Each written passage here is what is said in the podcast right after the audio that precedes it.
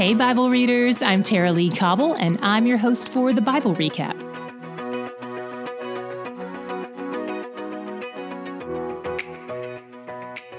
Today we have a mystery on our hands. We don't know for sure who wrote this book or who they wrote it to. There are a few credible theories like Paul or Luke or Barnabas or Apollos. All we know is that whoever it was ran in the same circle as the apostles. But if we don't know who wrote it, then why was it canonized as scripture? The primary reason is that the early church fathers accepted it as scripture. We'll link to an article with more info on that in the show notes. It seems to be written to Jewish Christians. It references the Old Testament a lot, and it is a treatise on the supremacy of Christ, which is probably why it's a crowd favorite. It has its fair share of heavy lifting, but it's so worth it. Right out of the gate, the author is laying out rich theology. Jesus created the world. Jesus is the radiance of God's glory. Jesus is the exact imprint of the Father. Jesus sustains the universe at all times. Jesus purified us from our sins. Jesus is seated at the right hand of the Father. I'm ready for the altar call, and we've only read four verses. The earth and the heavens will wear out someday, but Jesus will remain unchanged forever despite both of his homes being done away with and made new. The author tells his readers to not let all of this escape them. God the Son came down to earth to live as a human, and God the Father has made everything subject to the Son, who created it all at the Father's command, and he controls it all. Right now, it doesn't look like everything is subject to him, but someday we will see his authority and control fully expressed. One of the ways we'll see that is when he deals with Satan, like two fourteen says. It requires a little bit of unpacking, though. It says Jesus died so that through death he might destroy the one who has the power of death, that is, the devil. Here are two things worth pointing out. First, the word destroy means render powerless, so it's less annihilation and more shutting it down. Second, does the devil have the power of death? Isn't God in control of all that? Yes, Satan holds the power of death the way your dog holds its chew toy. It only has it when you let it, because ultimately you're the one in control of the chew toy. Everything Satan does, he does on a leash. And because of Christ's supremacy over all of that, you and I have been set free from the fear of death. Chapter three says the Father appointed the Son to this role, and the Son fulfilled that role perfectly. And part of that role is the building of God's house, his church, and he dwells in us. Because of this, the author urges his audience to remain firm in the faith, because if we do, it's evidence that he truly lives in us. Verse fourteen says it like this: "We have come to share in Christ if indeed we hold our original confidence firm to the end." In other words, those who truly know God will continue to believe in him. They will not fall away. And those who fall away are those who never truly knew him. They have hearts of unbelief, not new hearts. Their hearts have been hardened by the lies sin tells. The author begs his listeners to pay attention to their hearts to see which direction their hearts are moving. Are they getting softer, or are they becoming hardened by sin? According to four two, just because we hear and agree with the truth doesn't mean we've believed it and accepted it at a heart level. Christ's work was finished before the foundation of the earth, and because of his finished work, we can rest. And because of his finished work, we can approach the throne of the Father to pray with confidence. We don't have to be afraid. We are accepted, not reluctantly, but joyfully. He wants to help us and show us mercy. We have an open invitation to draw near to him. In chapter five, the author makes some Old Testament connections that are rich.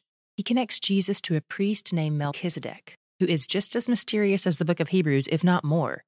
If you weren't with us in the Old Testament, or if you were and you want a refresher on the significance of Melchizedek, check out the video and article we've linked to in the show notes. The author begs them again to pay attention. He says at this point in their relationship with God, they should actually be teachers, but that they're still working on the basics. The problem is they haven't grown in discernment. They can hardly tell good from evil. They need to be trained and practice what they're learning.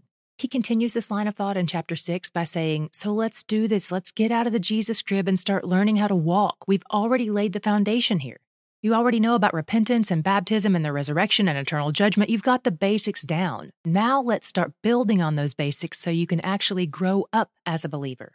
Then he goes into a section that has been the topic of much debate and confusion, because it sounds like he's saying a person can lose their salvation. And if he's saying that, then he's also saying they can never repent and return to Christ. Yikes. While there are some weighty warnings in this section that we want to pause and reflect on, we want to make sure we're reflecting on it rightly by seeing what it's actually saying. Like with all of Scripture, we interpret these verses through the rest of Scripture. This section about the person falling away is pointing to a person who does not know Jesus. He has experienced Jesus like Judas did, and maybe even affirmed that he believes in Jesus, but his heart hasn't been transformed. He's like land that received a lot of good rain but still only yielded thorns, not fruit. The seed of the gospel fell on bad soil.